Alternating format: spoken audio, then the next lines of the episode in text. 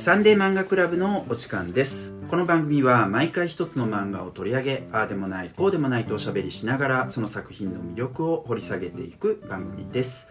お送りするのは海外漫画の翻訳をしている原と漫画の編集をしている林とデザイナーのただと。よ秘書の美咲です。今回もこのメンバーでお送りいたします。ろしくお願いします。お願いしますはい、えー今回は原のおすすめ作品ということで作者が QBB、えー、とこれは、えー、と作、えー脚本の方ですね。作久住正幸が作画の方ですね。が久住拓也というこのお二人の、えっと名前なんですけど、えーこの、えー、と QBB 作の「古本屋台」という作品を取り上げたいと思います。はいえー、とまずは作者についてですけれども、えー、と今もちょっと言いましたけれども QBB というのは、えー、と漫画原作者でもありエッセイストでもありミュージシャンでもある久住正幸さんとその弟でイラストレーターの久住拓也さん、えーこのお二人のユニット名なんですね。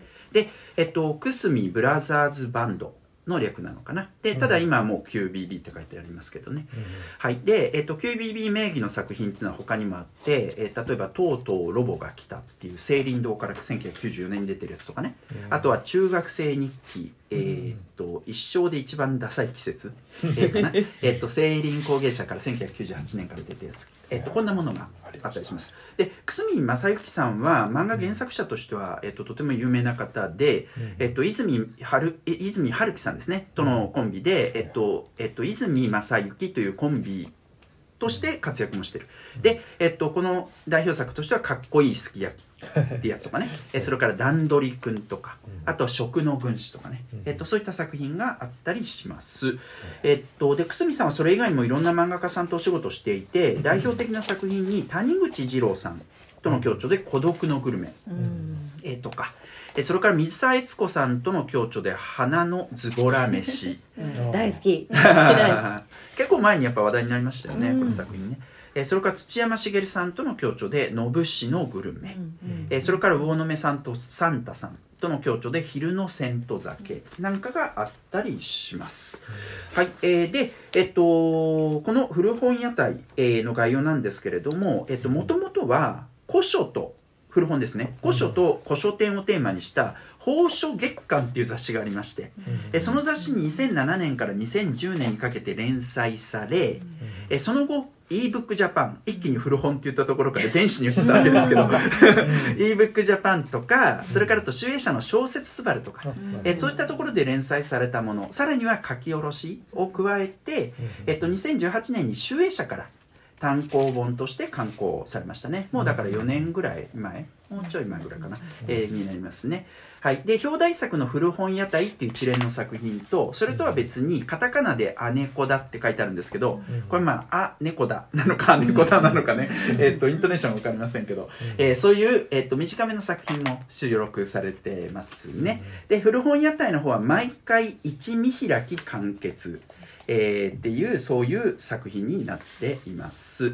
で、えっと、実は僕去年2022年に、えっと、京都国際漫画ミュージアムで谷口二郎さんの展覧会が行われたんですけど、その時に久住正幸さんのイベントがあって、うん。えっと、実は僕がその時の進行役を務めたんですね、でその時にあの久住さんとご一緒させていただいたりもしています。で、えっと、久住作品それまでにもいろいろ読んでたんですけどこの古本屋台読んでなかったんですよ。あで読んどこうと思ってその時初めて読んだんですね。であめっちゃいいと思っていつか取り上げたいなというふうに思ってたわけです。で取り上げるんだってやっぱ冬だよなって思ってね。てそれでこのタイミングでということになりました。はいあらすじちょっと言っておきますね。で主人公は山高帽というのかソフトハットっていうのかね、えっとつばのある帽子をかぶった中年の男性。この人名前与えられてなかったよね。名前どっかで出てきましたっけ？あ出てない。なたみたいな言い方されましたっけでもね。そんなに頻繁になんていうかなんとかさんみたいなのは出ないですよね。そうなんですよね。うんで、えっと、その、えっと、中年の男性が主人公なんですけど、えっと、彼は仕事帰りに、えっとまあ、何をしてるかもよくわかんないんですけれど。でも編集者じゃない、編集者っぽい感じかな、うん、感じですよね。なるほどね。えっと年末進行って言ってたんで。年末だかお盆進行とかって言ってたね。そうそう言ってたから。うんうん、そういう感じか。で、その仕事帰りに、どこからともなく、えっと、老人男性に惹かれてやってくる古本を売る屋台、そこに立ち寄って、ええっと、そこでサービスの焼酎のお湯割りを飲みながら古本を漁るのを習慣にしているわけですね。で、えっと、1話目にその古本屋台、まあ、古本屋台って実際にあるのかどうか分かりませんけれども、えーありそうでないようなサービスでねね。で1話目に説明がついてて夜更けになるとどこからともなく現れる幻のような古本屋台。白波お湯割り1杯100円お一人様1杯限り。チンポン基本あります。マスはねあの四角に車線がありますですけどね。いかにも古書店っぽい感じですね。そうだね。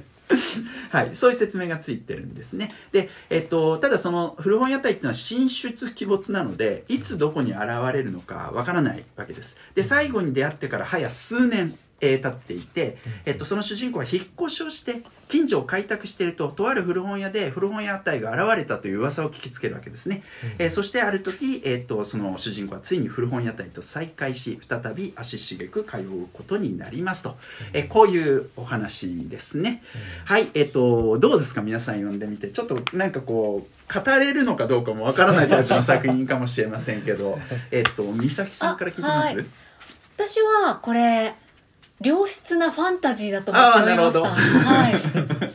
なるほど。例えば何か急に霧が出てうん、街の中で石畳の道を歩いて知らないと角を曲がるとなんか知らなかった素敵なカフェがあって、はいはいはい。そこではなんか不思議なことが起こるとか、うんうんうんうんあとなんかこうたまたま行った街でたまたま開いたなんか素敵なアンティークショップに出会うとか、そこには素敵な店主がいてみたいなタイプの物語を古本と屋台っていうのを組み合わせると、こういう感じになるんだっていうぐらいファンタジックな日常もちろんその働いてらしたりとか、うん。知ってる古本が出てきたりとかそういうのはすごく日常なんですけど、うんうんうん。ほぼ現実ではないような、うんうんあったら素敵だなとなかる、あこういう時間を過ごしたいなって思うのをうまくあの1ページほとんど1ページ見開きはいはいはい1ページの構成なんですけども、中に落とし込んであってそれがちょっとワクワクっとするようなうんうん舞台設定になりつつもあの絵のなんていうか味わいのある感じでおじさまとか、あの屋台のおじさまとか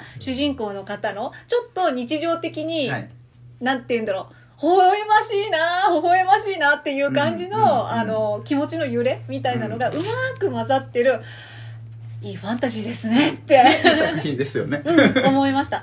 でお話的にはそういうちょっとクスッとあの面白いな楽しいなって思うことと,、うん。えー、と掲載誌の切り替わりともちょっと一致してない気がするんですけど後半の後半に来てパタッとファンタジー寄りに最後なんていうか、はいはい。みんなの気持ちみたいなところにガラッとちょっと変わる空気があったりしたのも。面白かったです、ん。これ相当前の今となってはあの2000あの発行はそんなにですけど、うん。えっと連載してたのって2000年代。2007 7年年とかだからもう結構前ですよね、そうかそうはい。あのその当時ですらちょっとファンタジックな雰囲気だったのかなと思うんですけど、今うん。振り返ってみても面白く同時にこういうのがあったらいいなって思わせるようないい作品だなってなるほど。思い。ました。ありがとうございます。多田さんどうでした？あ面白かったっす。あのなんていうんですかね。まあさっきのファンタジーの話で例えるならばもう限りなく妖精に近い存在のおじさんが。ああ店主のおじさまがね。そうそうそう。でもまあなんていうんですかね。割と田舎地方都市でもまあこういう変なおっさんが大体古本屋の奥の方に座っててなんか本寄ってたりとか、はいはい。なんか勝手になんか好きなもん出してたりみたいな、まあ、すごいマイペースな古本屋嫌なら帰っていいよみたいな店っていうのは 割とたくさんあったわけですけど。あ今もあるのかどうかわかんないけど。店主こだわりのみたいなそうそうそうそう、神保町とか山があるんじゃない？あるのかな。でもやっぱここら辺が載ってんのは2007年ですね、うん。開始してそれから15年経ってとにかく古本屋すっげえなくなってるんですよ、あそうかね田田舎の方でも。そっかそっか。書店紙の書店というものがそうですよね。ね。そうですね。で、こういうじじじいどもも死に始めてるんで、だいぶ。だからもうなんかいうか、あこういうじいさんいたな、みたいな、感じの面白さっていううんうんか、があって、それはすごく面白かったですね。うんその AKB とかの本とか、あいやうちではこういうの買い取れねえな、みたいな。優しいですよねでもあの断り方そうそうなんかいつも言ってるとあああれ断られるんだろうなみたいな感じで脇で見てたりとか、まあでもさ面白いよね。屋台っていうから売るだけみたいな感じだと思ったらさ、うん。買い取りもしてますそうですみたいなねよね。うんあんたうちは古本屋だよって思ってあんたもたまには売るか買うかしてくれよ お酒ばっか飲んでないで。あすいませんとか言って。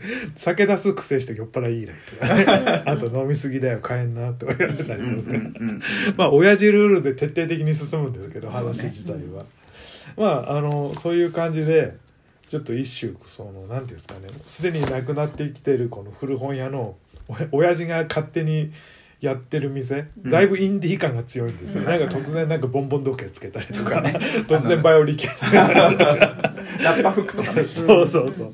思いつきでチャルメラ吹いたりとか、まあ、そういうなんていうんですかね。あの店ちょっと行ったら面白いなと。う。ん。であと何ですか？あの棚がこうちゃんとこう入れ替わるっていうか、うんうんうんうん。全然動いてない棚の本屋行くのほどつまんないことってないじゃないですか。それがなんかこのじいさんがどっかに在庫抱えてるのかなんか知らないですけどで行くたびに「あこれなんとかある」とかうん。調べる出てくるのがちょっとそのくすみさんとかが好きそうな、うんうん。ちょちょっと変わったあの面白本とかが、うんまああの具体的には書いてなかったりするけど。あいやそうそう。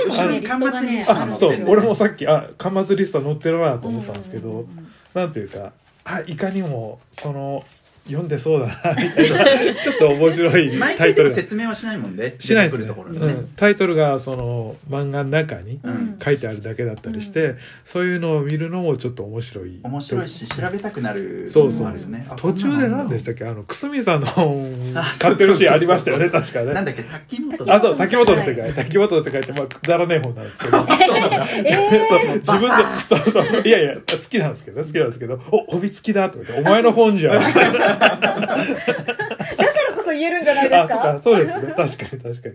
そういうちょっとなんかあの本屋行くとちょっと変なもんあるなみたいなワクワクみたいな、うん。ちょっと行っちゃおうみたいなちょっとやっぱ少ないですか？あの本屋行くのワクワクするようなうんみたいな感じ。今やね。今やだいぶ。かつてはブックオフでもワクワクしたことあったけどねそうそうそう。そうだね。ねそうですね。そうそう。100円コーナーにこんなうんものがみたいなのがねブックそうそうオフはねまああったよね昔。うん、そう宝探し的な部分がでしかもなんか偶然性の中でうん。出会うっていうのもあるし、まあ、そういう感じであのすごく面白い本で、まあ他の客とかね徐々にキャラ立ちがそうそうそうそうそう出それも楽しいよねそうそうちょっとした脇のキャラクターたちがねねそうそうそうそうそういつもじゃなくてたまにチラッチラッとそうそううん。で客同士で「あそこ今屋台出てるよ」って連絡し合うとかギョラちゃん。がギョロちゃん。がねちょちょっとファンクラブみたいなね変だぞこいつらみたいなね、うん。まあこのおじさんの魅力もねちょっとあるんで、うん。うんうんそこ略すのかよププみたいな。あそうね。インフルとかね。インインフルでも言うよな。そうそうそう。ノイローっていうのノイローザぐらいゼぐらい言えよみたいな。謎ですよねおじちゃん昔役者もちょっとやってた。りやってたとかそうそうバイオリン弾けたりんめたかめちゃくちゃ教養ある感じ。そうですね。そうですね。か かっこいいってみんなみんなが言っちゃう。し渋いとか言って まあそういうおじさんを楽しむ部分も一方でありみたいな感じのなんていうかなんかこうちょっとしたこの古本屋台のね共有空間がある 面白さはすごくありますね。はい。っていう感じでしょう。かはいありがとうございます。林さんどうですか？いやなんかてー生きてーって。生きてー行ってみてーって。うん。そんなに古書詳しくないんですよ、うん。うんだから集めてたりするタイプじゃないし、ここで引用されてる、う売ってる本とか、うん。ほぼ知らないです、うんうんでも生きてーって。うん。でもやっぱり古書を買ったりはしないけど古書店の魅力はあったりするじゃないですか、うん。うん。わかりますなんかわかりますとこういう想定なんだとかなんか、うん。あなんか活版印刷だな、うん。これみたいなとか、うんえー見て立ち読みしてうん。なんか買わないかもしれないけど、うん。値段聞いて、あっうん。って言って帰りたい、お湯割り一杯飲んで。お湯割り一杯飲んで安くしとくよそうでめちゃくちゃ情緒ありますよね。そうね。うん。あ季節結構入りますよね。まあそうそう、うん。屋台っていう外の設定もあるから暑いとか寒いとか、はい。はいはいそういうのよく入ってきますよね。そうそうそうそう。でもおっしゃる通りね。うん。冬のイメージ夏の話もあるんですけ夏の話ど冬のもあるけどね。うん。なんかあったかいのが飲みたいみたいなのが印象深かったですね,、まあとかあとほら屋台にビニールシートみたいなの貼ってさはいはいなんかこう日本でもちょっとありますけどねうん。店舗の外側にみたいなフランスとかでもあんなの感じのあるんあですけどああいうのとかね。川沿いとかねここがあってうん。そうそうそうそうそうそうそう。そういうところとか。あとなんか春を待つ感じみたいなのもちょっとあるじゃないですか、うん。ああいうところもすげえいいなって、すごくね。表紙もそうですねうん桜、うん。あるそっかそっか、うん。花見するシーンあったあったね。そこがなんかすごい素敵だなって思います。よね、なんかそう。でもこれが一番じゃないですか。行ってみたい、うん。行ってみたい、なるほどね。くすびさんまああの孤独のグルメとうんかが王道ですけどやっぱみんな行ってみたいって思わせるのがやっぱ最大の魅力ですよね、なるほどな。なるほどねここはほん行ってみたい作ってみたい食べてみたいみたいなね。そうねここは本当に難しいと思うんですけど、うん。多分くすびさんと一緒にレストラン行くじゃないですか、うん。で2人の漫画家が行くとするじゃないですか、うん。でも多分くすみさんの方がめっちゃ魅力的に描ける。ななんかるほどな。2人にいお店を行った2人にじゃあ漫画描いてって言ったら多分ね、独特のやっぱり良さみたいな見つけるとか、うん。とか伝えるのがやっぱくすみさんは誰よりも優れてると気がするんですよね。そしてそれは存在しない店でさえもう有効みたいな、現実から拾うんじゃなくてうん空想から作ったとしても。うん。あとはやっぱりそのおじいさんの魅力ですよね店主の、私こういう愛想のないタイプの親父さんっていうんですか、うん。ちょっと苦手なんですよ、あわかりますわかるわかりますでもマスターとかいろいろ言われてるけど。そうそうそうそう。あいでもここの漫画のマスターはなんかね好き。何の違いでしょうね。ごめんなさい。なんかね愛すべきところがね時々ちゃんと書かれててうあまあね。ちょっとその林さんが感じたのとは別かもしれないんですけどそれに対して、うん。えー、と主人公側の,、うん。あの方がちょっと引いた見方してるんですよね。なんかね思わず笑っちゃうとか可愛らしいみたいなところをね、うん。いやいやいいと思いますかてか爆笑だけどみたいな感じのちょっと引いた見方しててそでもその爆笑っていうのが嘲笑って笑うタイプじゃなくてういうね。か思わず可愛らしくてとか、うん。愛らしいよねみたいなのをそういうちょっと厳しめの言葉で表してたりするのが、うん。なんていうかそういうのもちゃんと書かれてるのが、はいあの、まあ主人公の魅力。ちょっと距離感ありますよね、うんうんうんだからこだわりの店のうん信者しか来ない店って、うん。嫌な感じになる嫌じ。ゃないですか。でもちょっとこのおっさんは、なんていうかわ笑っちゃう部分もあるし、うんそうね。明らかに脇の甘いところすごいあったりするしみたいな。うんうん、逆にそのなんかちょっと嫌な常連ばっかりになったら、あんたらうるさいよ。ここ本屋だからってね、うん。なんか、はいはいはい。そうね確かに。それはそういう帽子だったんだなおじさんの、ええ でも途中でさ、うん。テレビで紹介されてさ。すごい人これだかりがはできてみたいなくすみさんの心の叫びだと思いますよ「ケッバカどもめ」いやーでもあのーね大事ですからそういうの。そういうのも大事。そういうの。そう知ってもらうの大事ですから。そうそう。いやでもえやっぱねくすみさんが自分で書いたえうん。書いてそのお店が有名になって多分こういう思いをされたんじゃないですか。あなるほど。なるほどね。ありそうですね全然あでも常連仲間来てるみたいな。行きたいみ行きたいたいみたいな。な心弱えなみたいな。あとねおじさんですごいそのおやつさんが好きなのは、うん。なんか132ページで、はいはい。そのポエジーな回があるんですよすごく。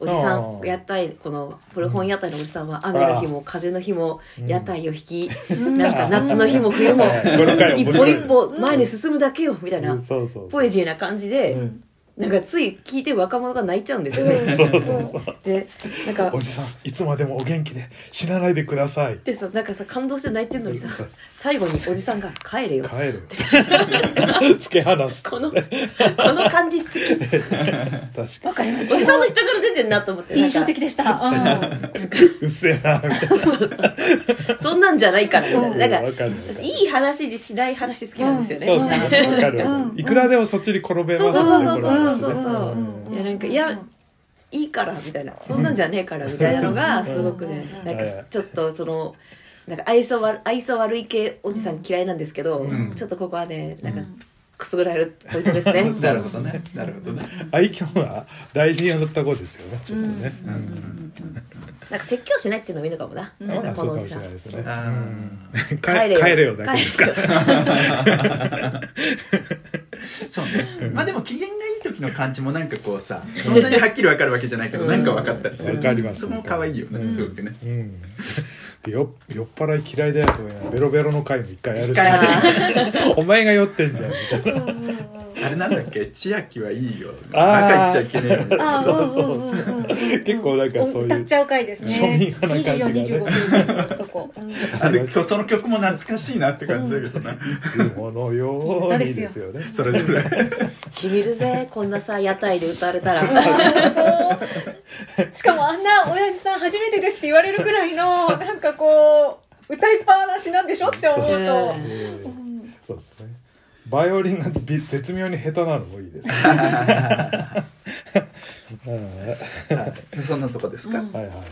はい、えーやっぱね読んだらすごい楽しい作品だなということで、ぜひ読んでいただきたいなと思うんですけど、まあやっぱりいろいろ素敵なところがあって、これを読んですげえ思ったのがまず今はコロナ禍じゃないですかまだ、うん。この後もう少し良くなるのかどうかわかんないですけど、コロナ禍だったらできないですよね。まあ。うん。特にそのうん屋外だったらまあいけるのかもしれないけど、でもななんかこう屋台でもこういうアクリル板入れるのかとかさ、うん。そうだね。とかあとビニールシートとか貼っちゃってうん。密室にしちゃったらなおさらいけないじゃない、うん。でやっぱそういうなんかこうわずか数年ですけど、うん。本が出てから、うん。そこのなんかこう社会の変化みたいなところとかもすごく感じられて、うん。でだからこそこういうのがあったらいいなって思えるところとかはすごい魅力だなってうん。思った、あとやっぱさっきちらっとおっしゃったように書店がやっぱバカスカ潰れてるので、うね。なんかこういうそのその一期一会本屋の、これももう本当ね多分、なんだろう昔はねみたいになっちゃう話かもしれないですけど、でも確かにね書店で出会う本ってあったわけで、うん。まあそうですね。そうそう。だからそれをこうギュッその思い出をギュッとしたのがこの屋台なのかもしれないですね、うんなんか会える会えるかどうかわかんないし、うん。その時にある選書うん。によってなんかちょっと「おこれいいね」とか「うん懐かしい」とかなっうん。て手が伸びちゃうみたいな、うん。これなんかこう量的にさこれぐらいがちょうど良さそうだよね。ざ屋っと把握するのにさ。店全体だとちょっとさでもね初映の屋台です。結構本詰め込んでるから。200冊ぐらいそうこれ結構重いと思いますこれ、ね途中で電動を導入するのもね電動無理からぬ。いやこのさ冬の寒空にこの量の本運んでたら「おやさん体大丈夫っすか?」ってなるよねって。相当屈強なねそう実は脱いだらすごいと思いまバッキバキである。すいやーこれ結構積んでるよっていうのはなんか思いました、なるほどね。重いからね。重いよ本ってね。まあ、あとさなんかどうして人は仕事帰りにどっかに寄りたくなるのかっていうのはね、うん。すげえ思ったわ。哲学ですな 俺は実はこういう古本屋台があったとしてもリアルであったとしても、うん多分行かないタイプマジで？俺はね。まっすぐから。うん。そうそう。俺はあんまりこういうのがねうなんかリアルではそんな得意じゃない。だからこそ作品の中でこういうことやってうん。てそれを楽しんでる人たちがいるのが楽しいんだけどさ読者として。それでもどっかに立ち寄りたくなるコンビニでも何でもいいけうん。どその気持ちってなんかわかんじゃん。めっちゃわかる。なんでだろうね。大コンビニ寄っちゃうもん なんか。うん。ちょっと滞在っていう意味になっちゃうんですけど、うん。図書館の話だと、うん。図書館ってあのしばらく前までは、まあ、一番すっごく古く言うと限られた人の限られた知識を満たすための場所だったんですけど、途中であの広くいろんな人に、うん。あの接してもらあの本に接してもらいたいみたいな感じで借りて帰ってもらうみたいなのがあの大きく長らく主流になってたんですけど、近年の流れとしてはあの居場所としてを求められるんですよね。でそういう時ってやっぱりこうサードプレイスって言われ方をしていて、家庭でも職場とか学校でもない第三の居場所っていうのが、あのあることであの住民であったりするののそのよりあのいい生活が生まれるんじゃないかって限られた場所だけじゃなくて違う場所を持つ大切さみたいな。で図書館はそういう場の一つとしてありえるんじゃないかっていうのが長らくあの言われて最近言われてるところなんですけどその決められた場所の往復だけじゃなくて偶然素敵な場があってうん。そこに知識もあってそれにガイドしてくれる人もいるっていう3つが揃ったっていう夢の空間があるっていうのはすごくいいですよね。でさっきのこのコンビニの話もうん。商品入れ替わるとか何か知らないものがあるかもとかそういう自分のあそこに行ったら自分の欲しいものはあるしプラスアルファちょっとなんか選べるかもみたいな気持ちがすごくあるといいですよね。それをいい感じでう。ん。古本っていうのに落とし込んでくれてますよね。うんそうだね、まあ、で実際なんかこう一種のコミュニティ化もしてるわけじゃないですか、うん。常連同士がつながってさ、でなんかこう盛り上がりすぎて怒られる。みたいなにあんたらうるさいうるさいよ。ま あそういうのとかね、はいであとさ常連でさらに新規の顧客もいたりして、で新規の客も常連化していくみたいなさ、うん。普通に飲み屋でも起こることだと思うけど、うん。まあ、そういうところのはすごく面白いなっていうふうに思ったな。私そういうのを書かれるときに、うん。絵がなんか絶妙にみんな憎めない感じ、あそうね。で大きなすっごい大きなアクションがあるわけじゃないのにそして小回りも毎回一緒なのにそうね。最終的にさっきのあの鋭い最後の一言でふふって思っちゃったりするような、あのお話の流れだったり、うん。もうこの主人公の方もしょうがないななんか転んでもお酒飲みに行きたいとか そこに行きたいみたいなしょうがないなみたいなところの愛らしさみたいなのを、うん。絵がまたとっても絵とか漫画としても面白く描かれてるのも印象的でしたね。そうですね。ん。そうですね。登場人物客全含めもう神保町に5万人いる顔ですよ。ひげと眼鏡。あ丸眼鏡。なんかどっかで見たことある神保町にものすごくいる感じのぶ文系ですよね。ああそう文系、ですね。うん。この世界にはねあのねあ2ブロックの男とか出てこない。体育会系の方はいない。優しいなんか柔和の文系の、うんなんかうん。ちょっとこう教養のある客ばっかり来る、多分いい感じの、うん。そうそう。なるほどな。なんかさ一回なんかあれだよね。えっと一度家に帰ったのに主人公が。でもう、そこまでして寝い。くなてみたいな。着替えてねささって俺はバカか。みたいなねそれで出かけてくるんだよ。あしかも奥さんいたんだみたいなのが分かるとかね。それはお前やりすぎだぞ。打ち合わせにって 入れ込みすぎてるぞ。っていやそこまでしてこの主人公の方はこれに何を屋台に何を見てねるんですかね。うん。非日常性？なんだろうね。なんか好きなもの全部詰めみたいな感じなんじゃないですあかー。その本と、うん。お酒も好きだし、うん。うん。まあそうですね。今はな失われつつあるこの なんていうの？ノスタルジアみたいな、静かな時間を過ごすみたいなのを含めてさ。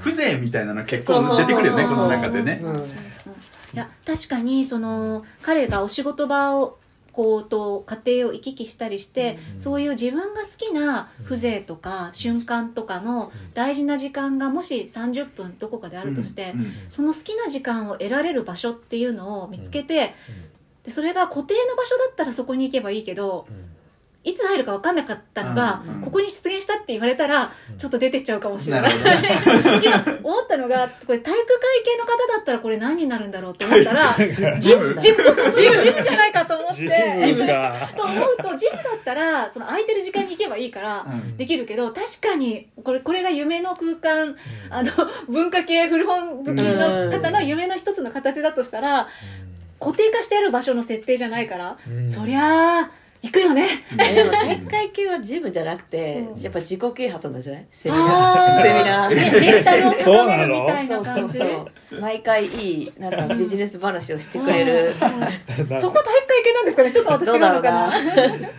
まあでもね本好きな人にとってはエンターテインメント空間だから、うんまあうちの親父もそういう人だったんですけど、とにかく古本屋巡るのが好きなんですよ。なるほどね。ガキなんか何も分かんねえのに何軒も何軒も付き合わされて。本人は超楽しんでるんだけどへいやでもさ俺も大学生大学院生の頃って割とそういう感じだったけど古本屋って通い始めるとやっぱ楽しいよね。隅から隅まで見たくなるしうん。あこんな本あんだみたいな。うんカタログがね来たりとかそうそうそうそうるしねそうそうそう。ねなんかそれその時のような本への愛着をもう完璧に失ってしまって今に至ってんだけど。えそれはでもやっぱで電子行かなくなったから失ったのかなんかそれとも電子書籍で買っちゃうからどうなん電子書籍は関係なくて、うん。やっぱ行かなくなったっていうのが大きいけどそして自分が本を作る側のプレイヤーに回ってきてることも大きいよううん。な気がする。うん、やっぱ読者としては本と付き合うっていうのとね、うん。なんかその裏側を知ってるのとちょっと違うような気がするな、うんであと本が多すぎる。まあ昔から多すぎたわけだけど。あそうなんですよね。